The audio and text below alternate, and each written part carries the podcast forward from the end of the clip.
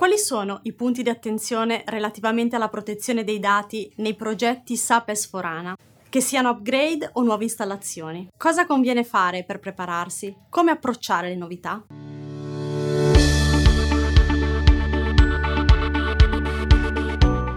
Ciao, sono Chiara ed oggi parliamo dei 5 suggerimenti da tenere in mente quando devi migrare da S4HANA oppure se stai installando S4HANA per la prima volta, chiaramente per quanto riguarda gli aspetti di sicurezza dei dati.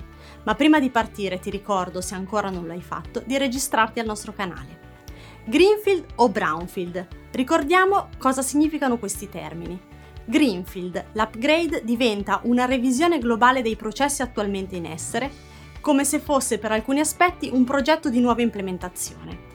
Si tratta di un'ottima occasione per rivedere processi, migliorandone parti oppure sfruttando le novità della suite. Attenzione però, comporta un tempo maggiore di analisi e complessità.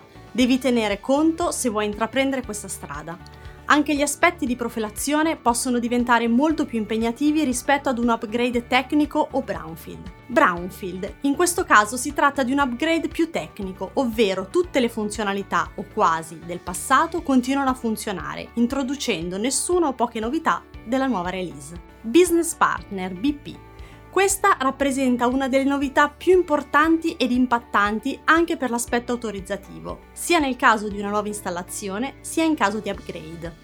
Una serie di transazioni legate all'anagrafica dei clienti e fornitori sono sostituite da un'unica transazione già presente in SAP, chiamata Business Partner BP. A seconda delle autorizzazioni, a parità di transazioni, è quindi possibile lavorare su clienti o fornitori. Ma cosa fare quindi? Valuta come gestire questa nuova transazione in caso di aggiornamento. Se avevi fatto delle segregazioni con le transazioni analoghe precedenti, non è detto che siano replicabili nella nuova. Se devi gestire la segregation of duties, non dimenticarti di aggiornare la matrice. Sfrutta il processo di security by default di SAP.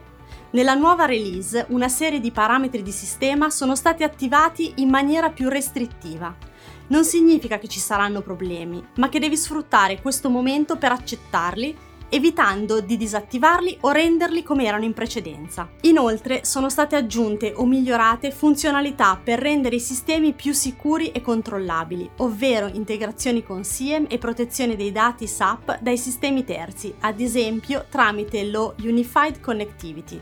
Attiva fin da subito la crittografia. Una delle note criticità del passato era proprio la crittografia dei database. Ora con ANA è possibile attivarla fin da subito. Ricordati inoltre che non esistono solo i dati at rest, ma anche quelli in transito. Anche qui è necessario attivare tutti i meccanismi di protezione, transazioni oppure SAP Fiori.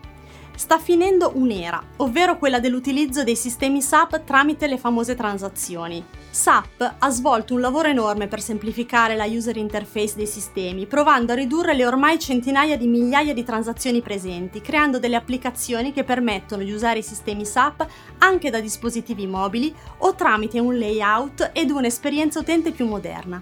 Questa grafica, semplificando, si chiama Fiori. Questo passaggio non è del tutto indolore, o meglio, se parti da zero ti conviene partire già con fiori. Se devi aggiornare il sistema, conviene comunque portarsi su tecnologia fiori, anche se per sistemi molto grandi va valutata la formazione ed il cambio della modalità di lavoro, dato che è molto diverso l'utilizzo dei sistemi per chi è abituato ad utilizzare le transazioni. Contattaci se vuoi scoprire cosa abbiamo fatto in altre situazioni di questo tipo o per approfondimenti. A presto, ciao!